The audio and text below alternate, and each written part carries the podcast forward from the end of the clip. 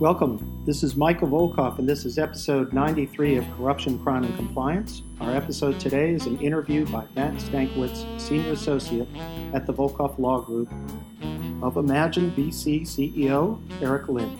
Hello, everyone. Thanks for joining me today on Corruption, Crime, and Compliance. Before we get started, two points. First, please subscribe to our podcast and give the pro- podcast a five star rating.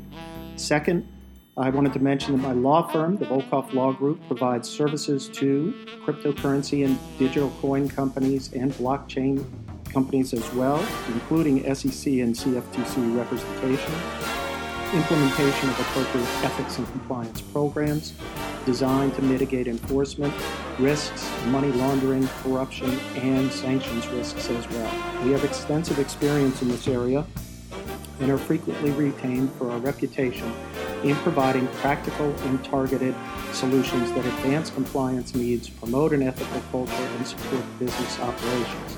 If interested in our services in this area, please contact me at mvolkov Now let's turn it over to Matt Stankiewicz for today's interesting interview.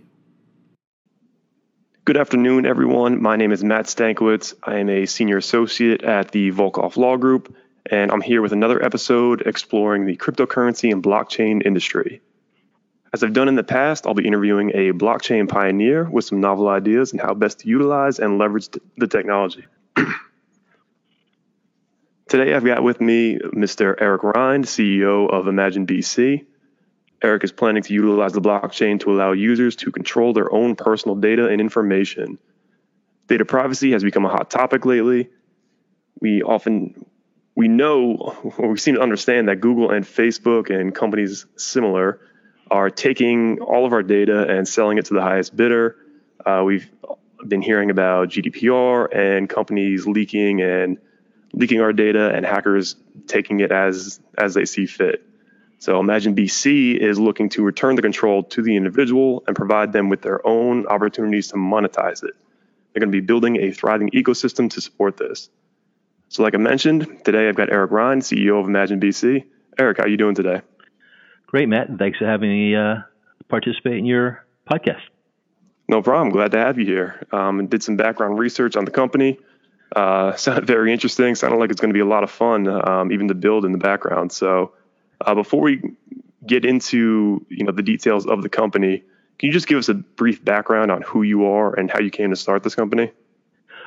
sure. So, my my background is really as far from the blockchain crypto world as you can imagine.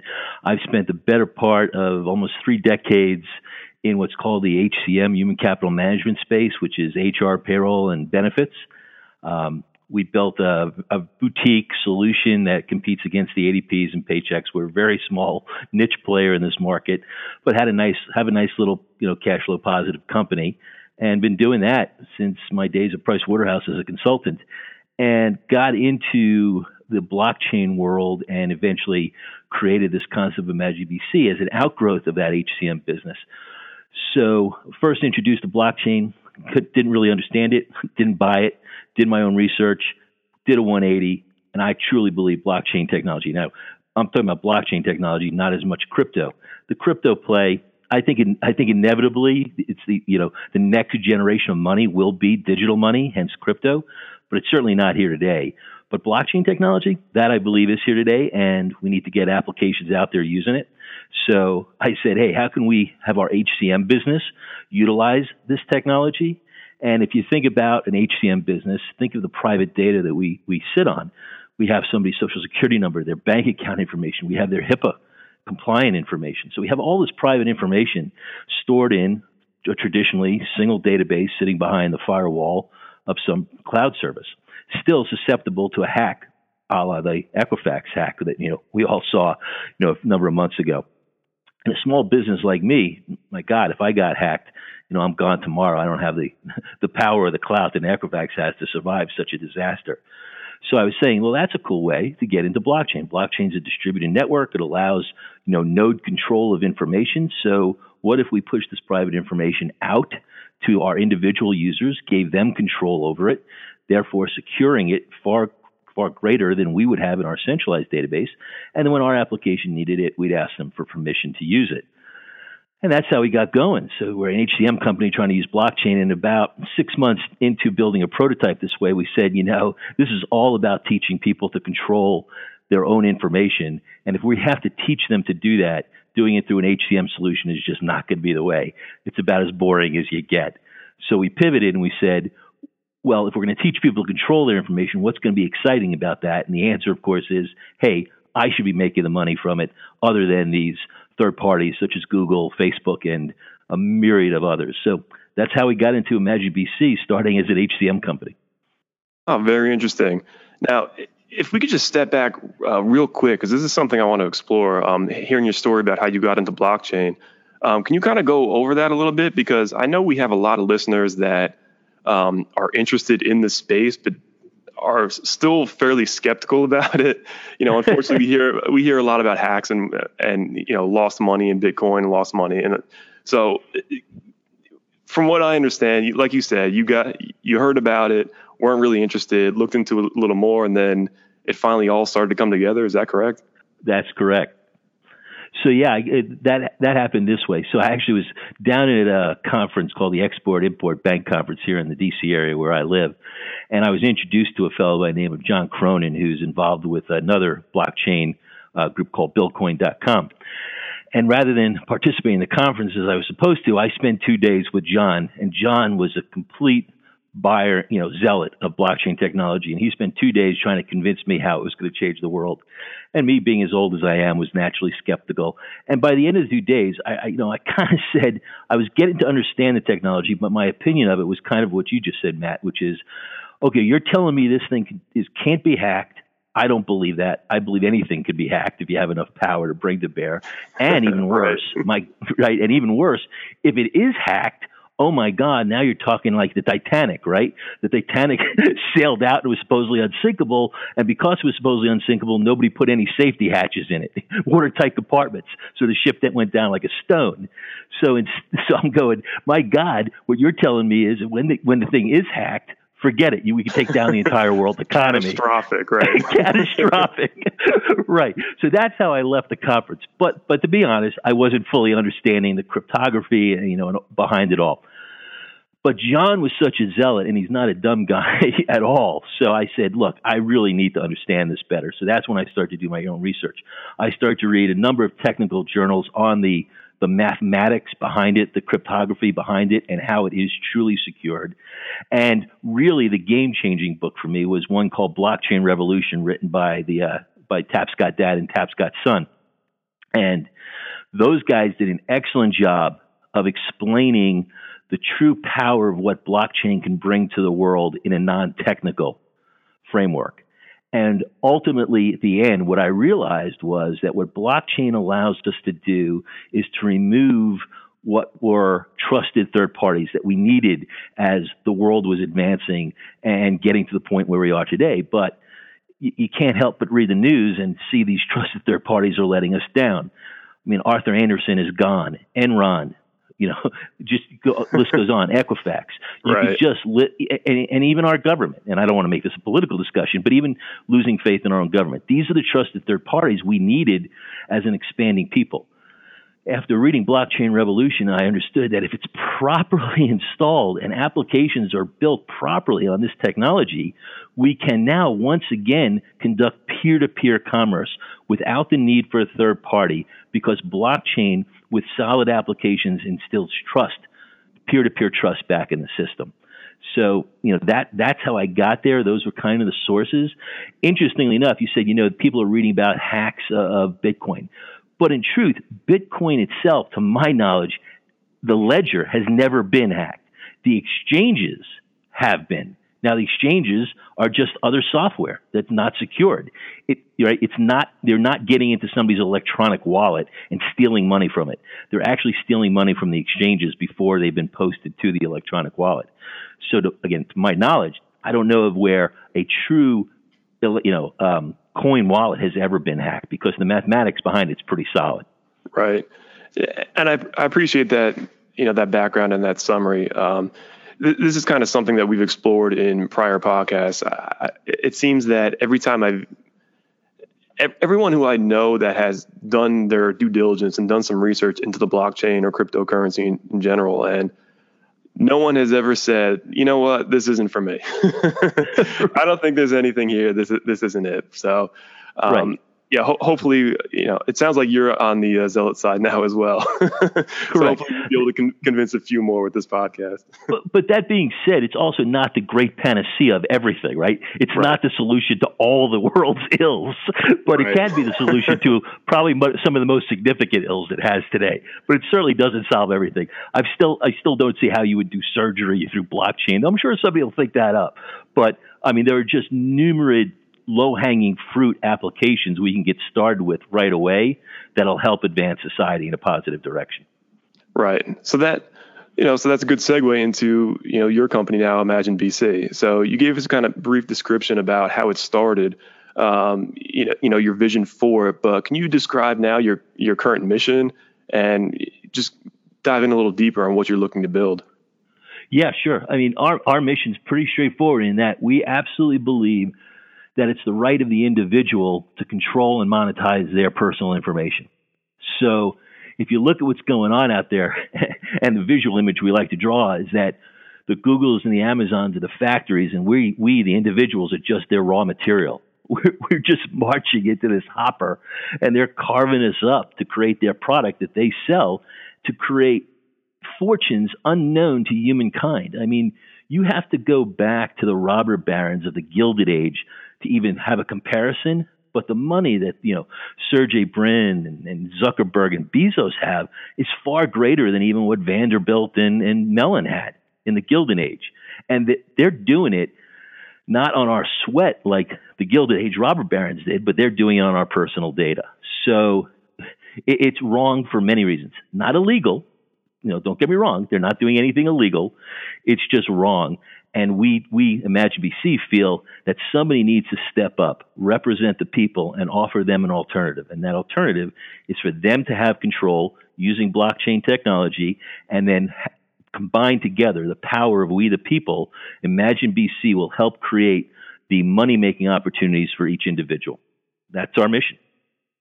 So, in doing this, it sounds like you're going to be offering features to to the to the entire audience. You've got the users coming in that have their personal data, and that's that's effectively the economy.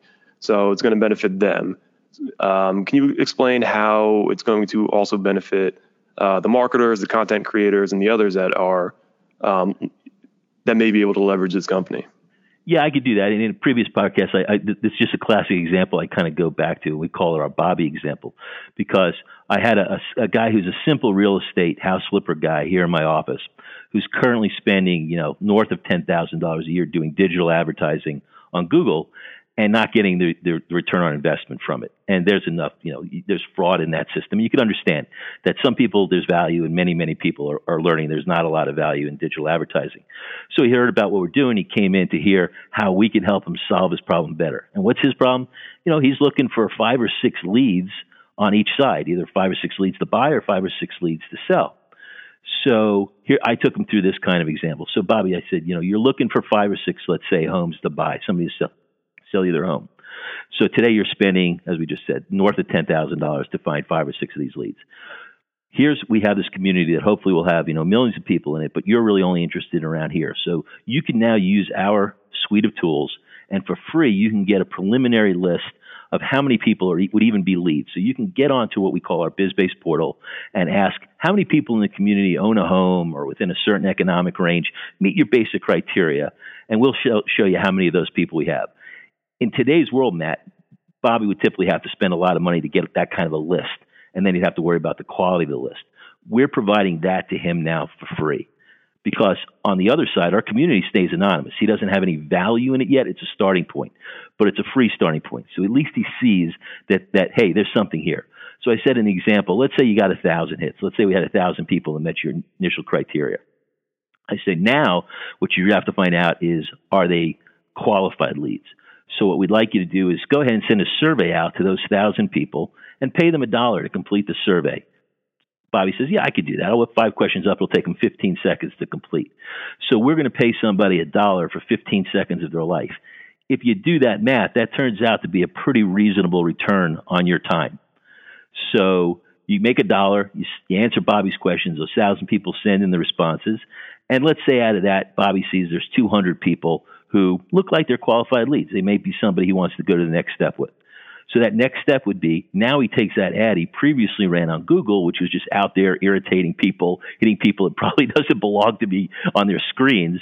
But now he sends that just targeted to these 200 people, and he pays each of them another dollar to watch that ad, and we gain and we Imagine BC deliver that ad within our community. Our member watches that ad, they provide some feedback, we provide that feedback to Bobby, and from that, Bobby now says, "Oh wow, look, I got 20 people who really look good. I want to be able to speak to those people." So at this point, Bobby does what we call a direct offer. He now sends out a, a request to those 20 people and says, "Look, I'm going to I'm willing to pay you what he'll pay 50, they'll receive 35 in our economy. So they'll receive $35 for 20 minutes of their life to sit and have a phone conversation with Bobby. And to do that, our person now has to release their private information from their blockchain wallet so Bobby can can uh, contact them. And it was at this point in the conversation when Bobby said, "Stop." You got me. You're going to quadruple my business. And look how much money Bobby's in. He was $1,000 in originally, put another $200 in when we sent the ad in, and maybe sent another $1,000 in if all 20 people took his $50 offer. So he's $2,200 in, but he's already said that we're going to, hey, quadruple his business. So Bobby's seriously happy because he's saving money and increasing business. Our community members have monetized their data. At least $1,000 have gotten a good return for 15 seconds I mean, 1,000 people got good return for 15 seconds of their life. 200 people, two people made $2 for a return, a positive return, and a lucky 20 made, you know, another two bucks or 50 bucks on top of that or 30, on top of that. So the community's happy. They're monetizing their data. They've been in control of it. They weren't, this stuff wasn't popping up. They're not getting texted. They're not being irritated. They've seen these offers when they've wanted to see them and they've replied if they've wanted replied. So they're happy. So, see, and now, I, go ahead.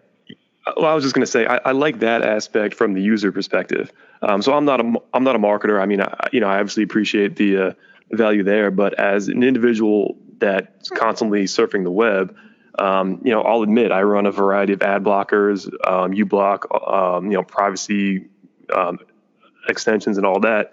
Just because I got sick of all the flashing ads always coming in my face. right. if I had a little more control over what I would see, I really don't have a problem with um, you know, giving these content creators the ad revenue that they need, but it's just gotten a, a bit too out of hand. And I just you hit and Matt, you hit it right on your head. Many studies show that it, it, certainly studies done in America. I can't tell you about the world, but certainly there there are studies done with Americans, and Americans respond saying they're not adverse to seeing an ad as long as it, the ad has two things it's a value to them. You know, what's being advertised is a value to them. And secondly, it's it's not irritating. so you're irritated. You're using ad blockers to stop yep. that irritation. In our world, we've removed right. We've removed both because you'll only receive ads based on the profile information that you have put in about yourself. So if you if you're receiving ads that are not of value, it's probably because you haven't put information in that's correct about yourself. That's one. And two, you're in complete control. All of these offers go into four distinct buckets within our mobile app, and it's up to you when and how often you want to look at them and respond to them. So you never get push notifications from us. Nothing shows up on your screens anywhere. We never communicate with a member outside of our mobile application, and it's our member who always has control over that mobile application. Great. Uh, like I said, as a regular standard garden variety internet user, that that strikes a chord with me. yeah. Now, now uh, the, the the variant of that is where you can bring the advertisers into it because now now slight variation that same game. Imagine somebody who currently posts to YouTube. Now instead they post their content to us. The difference is instead of posting their content to YouTube as they do today for free and hoping a bunch of people hit it and hoping that YouTube will cut them a check out of the goodness of their heart, in our environment, they're going to post and they're going to put a price on their intellectual property, which we believe. We believe everybody should always be compensated for their intellectual property. But that's a significant change on the consumer side because the consumer is used to getting that content for free. Now you're saying, I have to pay you That's a little different. But here's how we hopefully solve that problem. Because this is, again, all going on within just this device in your hand that you're used to holding. So let's say, you know, that YouTube provider was going to charge you 25 cents now for that content. Well, you want to earn 25 cents. Well, you remember, oh my gosh, I may have a survey or an ad, you know, a bunch of ads. I haven't responded to them yet, but now I want to earn 25 cents. So I'll run over there, spend 15 seconds, earn 25 cents, and then spend it. So now the advertiser is having their content consumed because, which may not have been consumed because of how the ecosystem is working. A user may have passed, but now because they want to earn to be able to buy, they'll now consume more ads. Right. So the economy essentially grows around the essentially the monetization of time and and data. Is that, is that correct? Correct. And intellectual property, right? Your personal data around time, your your time and your intellectual creativity. Awesome. It just, I just, you know, we we just we, we actually started that way, right? We just said, look, it is it is just criminal that how how people have been tricked into giving up their intellectual property for nothing, and that needs to stop. It needs to stop because many of us have, you know, valuable intellectual property that we don't even know we can monetize yet, but with you look how technology is going on in the country and in the world and the job displacement that's probably going to happen, we need to create new ways for people to make money. So right. intellectual property and time are big. So we have to create applications that allow people to cash in on that. It's theirs. So we can't be tricked into giving this stuff away for nothing. We have to start, everybody has to start charging for it. So what we hope is, yes, intellectual property people will now start charging for their intellectual property, but on the backside, as I said, hopefully you can earn that money very quickly by using your personal, monetizing your personal data to, you know, to, to pay what you want for what you want to buy in our community. So it works as a very fluid ecosystem. And I do think people tend to undervalue just how valuable their personal data is. I mean, there's a reason oh. why Facebook is a multi-billion yeah. dollar company now at this point, and they Absolutely. don't sell products. So right, and it's not just Facebook, right? It's it's everybody you've mentioned so far. It, it, you know, my favorite is you know, I, I do I, I do like to pick on 23andMe because I just think it's it's insanity, right? So people pay $100 to find it, to get a genetics test for 23andMe to tell them really they are who they, they probably knew who they were, right? So you paid $100 to find out you are who you are.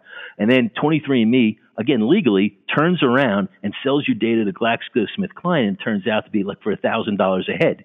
So I paid you $100 so you can make another 1000 from me. That is right. Again, it's not illegal, but it's right. like morally criminal. Right. it just has to stop. Somebody has to do something about it, and that's where we get into who's the somebody. Well, the truth is, it's not Imagine BC alone. I mean, you know, we wish we could do it alone, but we can't. We, as a people, have to do it together. So we kind of see ourselves as organizers, almost like the again going back to the Gilded Age, like the labor unions were we have to get people to understand that none of us alone can take these guys on anymore. It's only we together can do that. And if we do, then some good things can happen. Right. So, in order to bring all the people together, you're, you're putting together a product. Um, I've read some of the descriptions of it, and the essentially the central piece of it is what's called the Imaginarium. Is that right? And you know, can can you explain what what exactly that is? Well, the Imaginarium will be where the content providers upload their content and where the rest of our community can go and, and find content that they're interested in. That's what the Imaginarium is. So that'll cover areas like, um, you know, people who want to upload stories or songs, right? Classic in- digital intellectual property. But it can go deeper than that. I mean, we have some agreements with some, with an outfit that has a network of social workers. So if you're in need of speaking to a social worker, we can bring an entire network of you know of that to you. We've got some educational services built into it. So think the Imaginarium. There'll be a school, and you can go and be tutored by you know advisors from all over the world, and you'll be able to ch- check you know pick that. We you know we, we like we have uh, access to our we, we have our own 23andMe. We have a partner in the DNA world, but it allows you to monetize your DNA information. So that will all be done in the Imaginarium. So it's where the con- it's where the Imaginarium is where our content providers meet our content consumers within our community. Oh, very interesting. Okay, I didn't I didn't realize it was going to be that broad. So yeah, you've got education. I mean, it's not all it won't all come at once, but it's right. all gonna it's all there. Yeah, I mean that it, it, it's kind of mind boggling. Even it, you know, uh, even when I'm speaking with people, I learn as I speak with people, which is what's so fascinating about this. So we have an educational partner who's bringing a, a tremendous solution around um, career prep. So you kind of tell their solution where you are in your life and you kind of give them a goal of where you'd like to be. So you could do it for yourself. You may have a child. Let's say you have a child and you want them to be, you know, let's say is in the ninth grade and you'd love them to be able to have a career path in mechanical engineering. So you'd be able to use their software to say, Hey, look, I've got a ninth grader. This is where they are. I'd like them to get a career path in mechanical engineering. And this software will send you back and a career path to follow to increase the likelihood that your child will have a career at the time they, they have all the appropriate degrees and, college education. And they'll help you monitor. So if the child gets off path, they'll let you know that. Now, that's where that software stopped. Now, here's where we pick up. So let's say your child is off path. Well, then we might have a community of tutors who can help you get back on path. And that's how I was imagining the first, you know, originally. Oh, yeah, if my kid's falling behind, let's say in trigonometry, I can find a tutor within the community to help them catch up on their trigonometry. I was explaining this to my social worker group, and my social worker group said, Eric, that child may not be falling behind because they're falling behind in trigonometry. They could be falling behind because they're getting bullied at school and I, you know, I kind of stopped and hadn't even dawned on me. And she said, "Now with our network of social workers, we can help fill that gap." And and I started thinking, you know, people people are able to bring creative solutions to what we're creating far beyond what even we can think of. So we're the enablers, but it's really these intellectual property holders who will bring incredible solutions through our community because of this enablement of peer-to-peer commerce. Oh, okay, I see. Very interesting. this is a yeah, this is a little broader than I than I first expected. I'm, I'm glad we're yeah. Everybody gets surprised, right? it, it, yeah, I mean, people people have a hard time getting grips. So, oh, people think we're an advertising site. No, we're not an advertising site. we're primarily a site where people get to monetize their time and their intellectual property.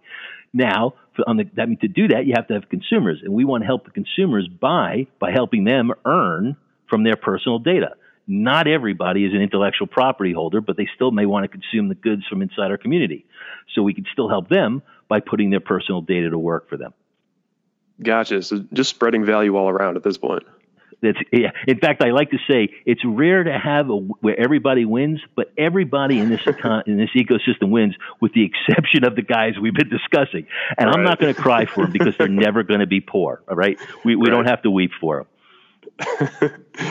Great. So um, I've been I've seen some um, some of these marketing ideas in the past. Um, you know, offering surveys and similar for um, for, uh, for, paid surveys and similar. Uh, too often they get overcome with um, just people taking advantage of it. it could be um, through automating the surveys, through bots and things like that. So, what are you doing to prevent uh, that from that from over from overtaking Imagine BC?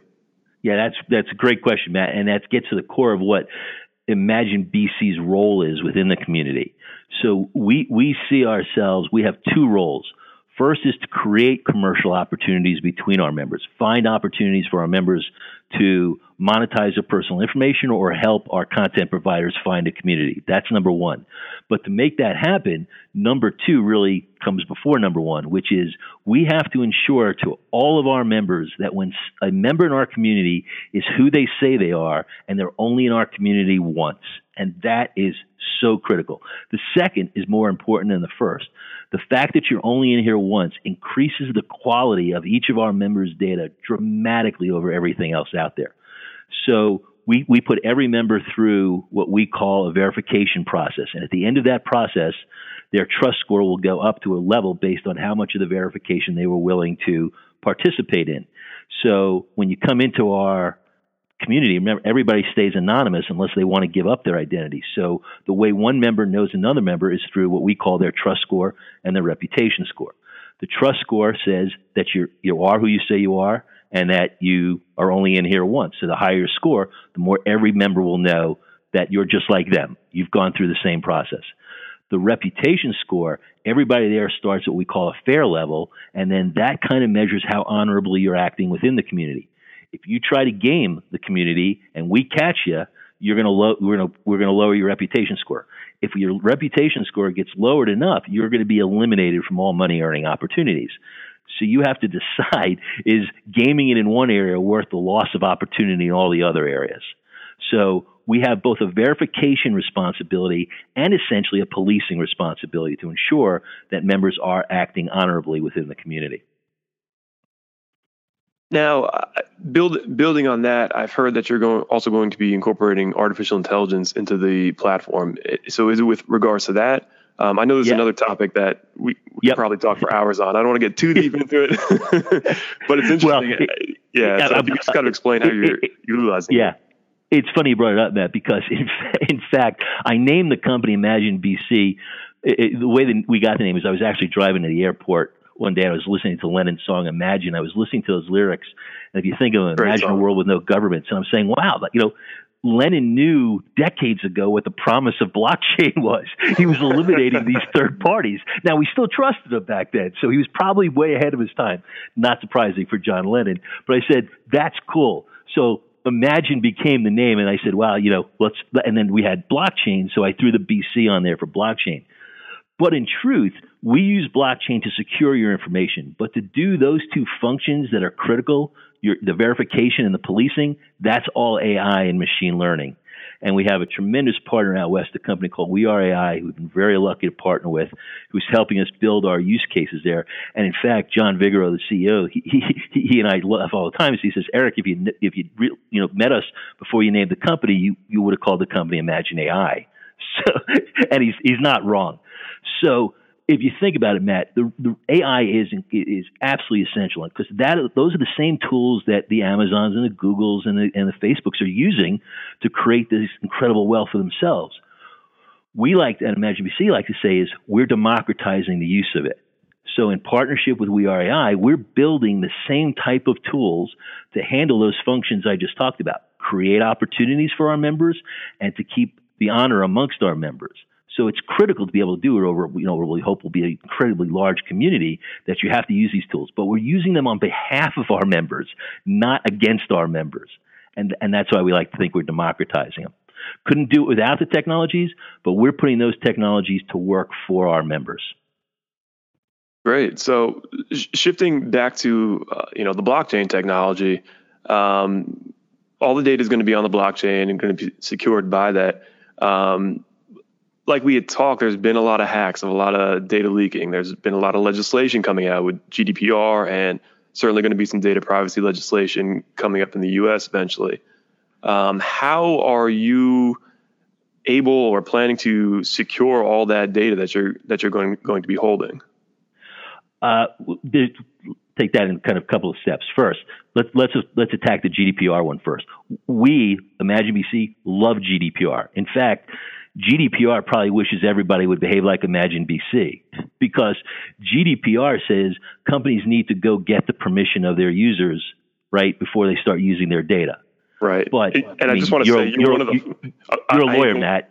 I, right? I was going to say I hate to interrupt you, but you're one of the very few people I've heard that say they love GDPR. I said, I said, GDPR should love us. You know, right. so you're a lawyer. You realize, and, and I'm a, and I'm married to a lawyer, so I live with lawyers.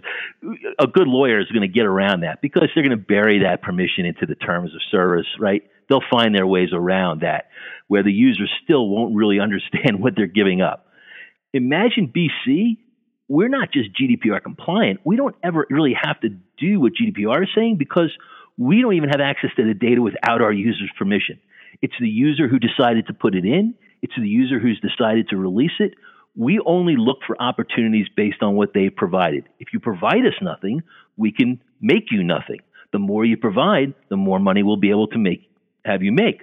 But it's you, the user, who are in total control. Not an issue of permission to let me then go make money from you. That's not our model. You're in total control of your data, and we use it to make money for you. So it's it's you know it, I wouldn't say we're, we're absolutely GDPR compliant, but GDPR it doesn't even go far enough for where we are. So we love it because it's creating awareness of what we're doing. But the next step is to do what we're doing. Awesome. Then, yeah. Right. So then so that's the first step. Now the second one is the security of it.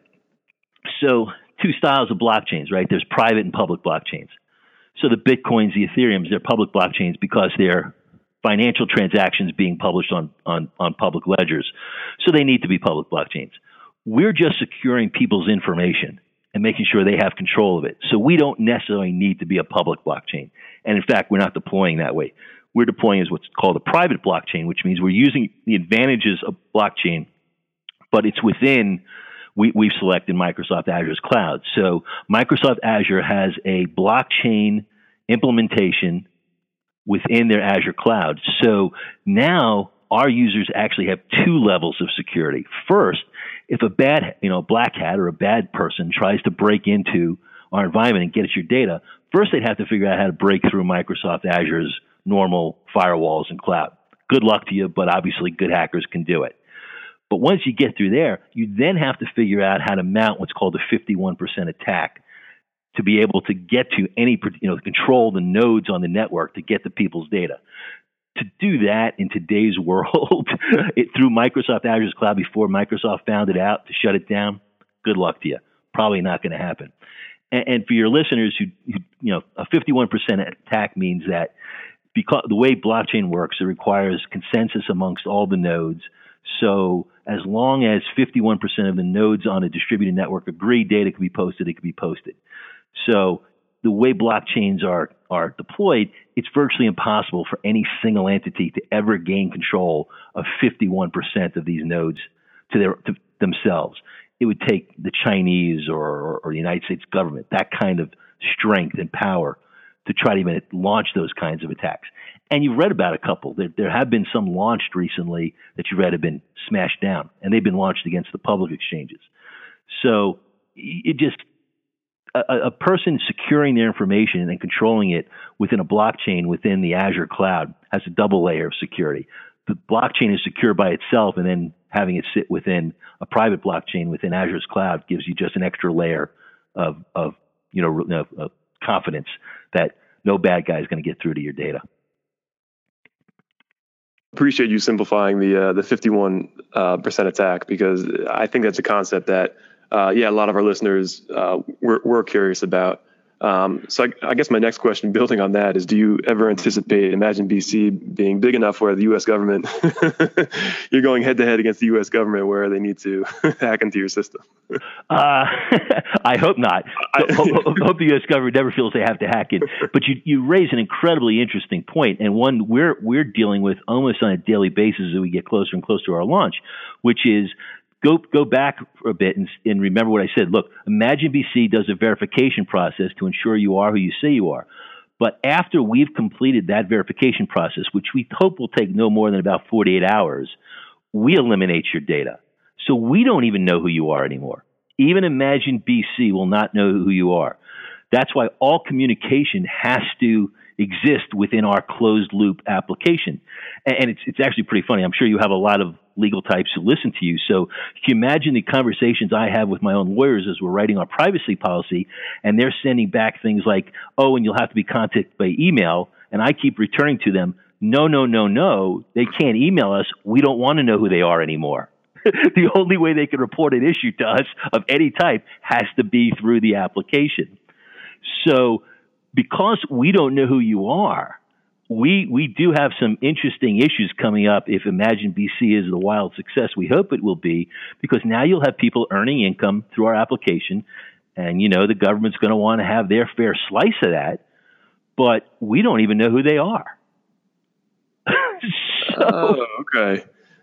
Very interesting. That's, that's a unique wrinkle. I didn't I didn't realize that right? And the other wrinkle is the whole, the, you know, the, the, the, Supreme Court, the recent Supreme Court ruling regarding whether you know uh, third parties need to collect state state uh, sales tax. Mm-hmm. You know, we're dealing with that one now, right? Because we're not we don't we're just a broker here right Who, who's the vendor and what what jurisdiction is it done in and then we don't even know who they are. the best we know is the zip code from which one person did a transaction with another person. But you know who who, who reports the income and how does it get reported? Our, our lawyers are thinking through this. It, these know these well, these will be questions that'll have to be asked. But but right. blockchain is going to challenge many of our preconceived ideas of what a contract is and what our obligations are to to the to third parties, even third parties such as the government. They'll they'll write laws, but they're going to have to they're going to have to move fast. Right. This technology doesn't stop; it keeps moving through. And if you start, if we create an ecosystem where people are starting to create passive income, you'll be hard pressed as a politician to write regulations that'll shut that down. I don't see that going over very well. Right. So it'll it'll, it'll be an won't interesting. Stop them from trying, but probably won't. Right. But it'll be an interesting discussion. I mean, I don't even have the answers for it. My our lawyers don't, and our accountants don't. We're all kind of wow. We'll have to. You know, it's kind of in a wait and see mode. Let's see what happens when, you know, knock on wood. Well, hopefully that's successful. It starts to rise up. We'll have to figure out a way. I mean, People right. people are you know people are responsible for reporting their income on the honor system. Really, if you went to a casino, eh, right, and you won eight thousand dollars at a casino, you're supposed to report that on your income. How many right. people do? Right, right. And the certainly not. Yeah, certainly not. The casino that. doesn't have to unless you you cash in for over ten grand. They're only required yeah. over ten grand. So if you won eight thousand, they don't have a record of you doing it. You're supposed to report it. Honor system we kind of fall into that right now too. But if we get to be large enough to where there's significant, you know, money running through it and income run and what government would classify as income, then they're going to want to figure out a way to make sure that gets reported on your taxes. Right. We'll wait. So, and, we'll wait and see what they hear. We're not, you know, we're not going to knock on their door and say, "Hey, here we are." They'll have to so, catch up.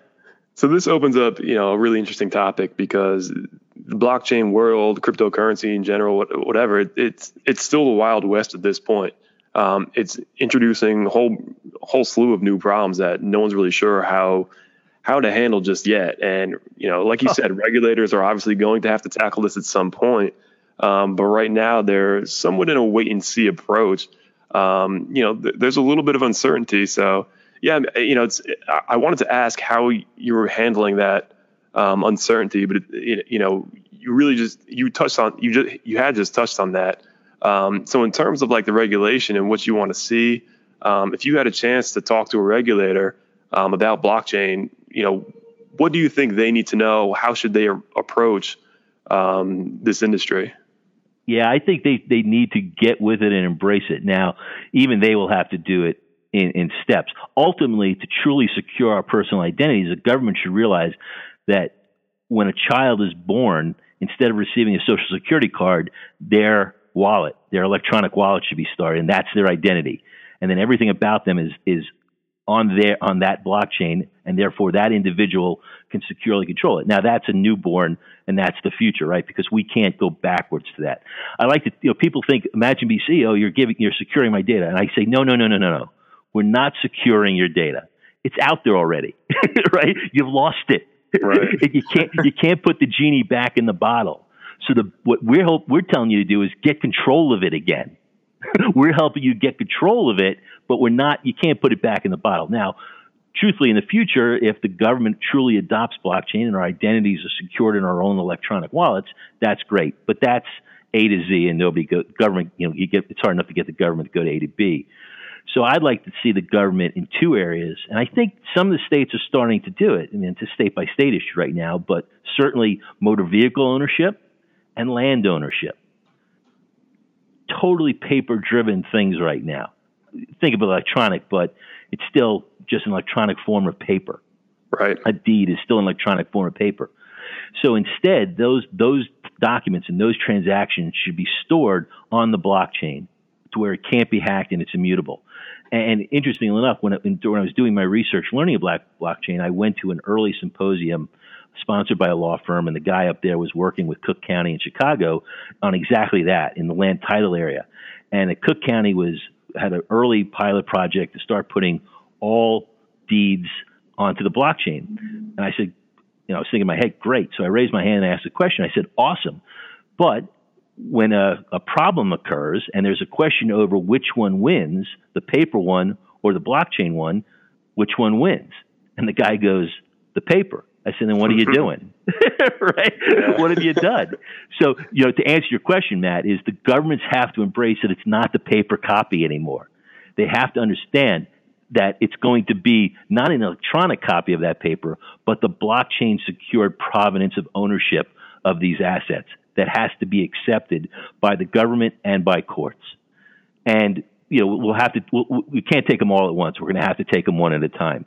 Ownership of property, you know, cars and homes is a good place to start because government's involved with that, and it's it's a good place in any. And as they get used to that concept, then we could get to hopefully the Z, which is then all of our our lives are secured by you know to our own control from the time of our birth.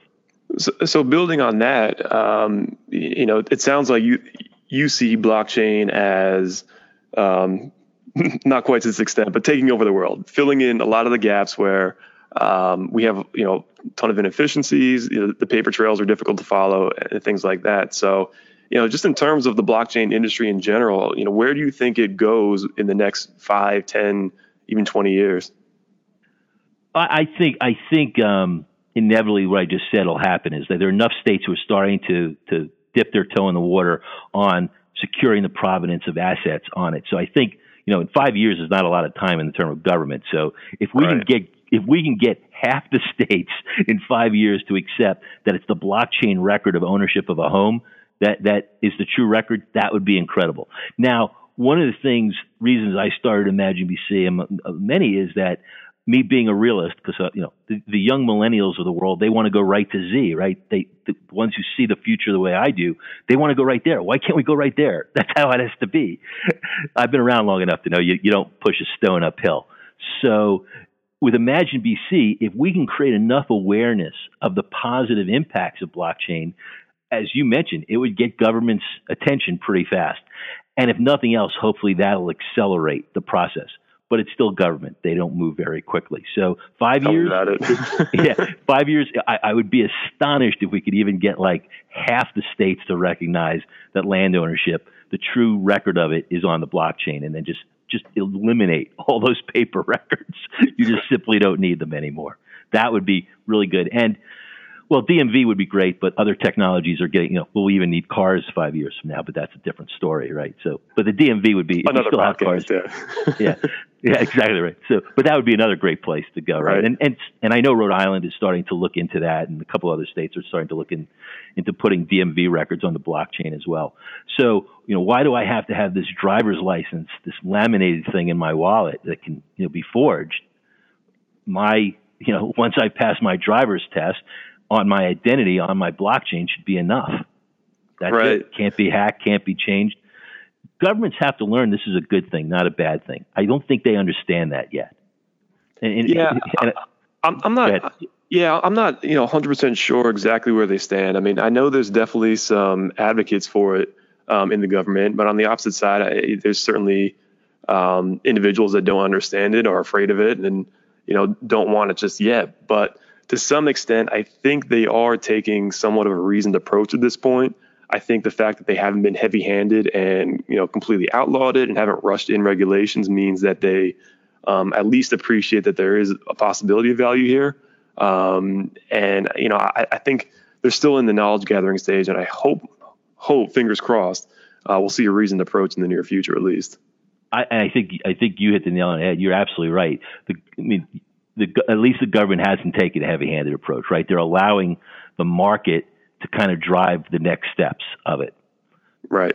But, but if it's going to be accepted, the government will have to run pilot projects, to, like like something that you know, like, like land title, where you could you could. I mean, it's so easy to see the advantage of that.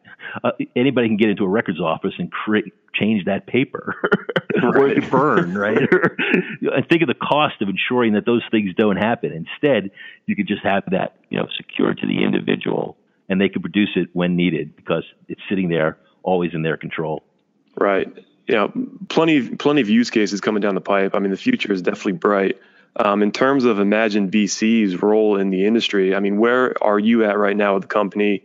Um, and can you kind of give a brief timeline of you know what's coming down the what's coming down the pipe for you? Yes, yeah, so we're we're like on the verge of our launch. So ne- probably towards the middle and end of next month, we're launching in, in four phases. So our phase one is simply going to be launching to friends and family. We hope to grow our community to about 10,000 members through friends and family. And that's really just a, a solid live beta test of the application. Phase two is some of our network partners who I discussed earlier, our social, uh, you know, our social uh, worker network and our education network, bringing their communities into our application. And if those go successful, that should be done by probably by the end of August, and therefore our community should be up, hopefully north of about 100,000 members by then. Our third phase will start to go to our general invitation release. So through a number of avenues of distribution, channel distribution, channel connections, we've collected an inventory of about 20 million people to invite electronically to join the community through third parties who are partnering with us. So it won't be Imagine BC sending out a spam to 20 million people. It will be third parties such as labor unions or other types of associations, and we partner with staffing companies. So from an established name that a person understands, they're going to be invited by those third parties to join the community and, and, and reap the advantages that we've been discussing of the community. So phase three is just to test that messaging out to make sure we're, we're getting the right message. And what I mean by that is I've spoken to the, you know, about this to hundreds and hundreds of people already, Matt, one on one, and not one has ever said, why wouldn't I do this? It's a free application that's going to make me money. Right? right? It's that simple, right? why, why wouldn't I try this? right? What's the downside here? So that's easy enough to get somebody to say one on one. Finding that right message electronically, that's what we're looking. My marketing team is looking for, and that's what we'll be testing in phase three.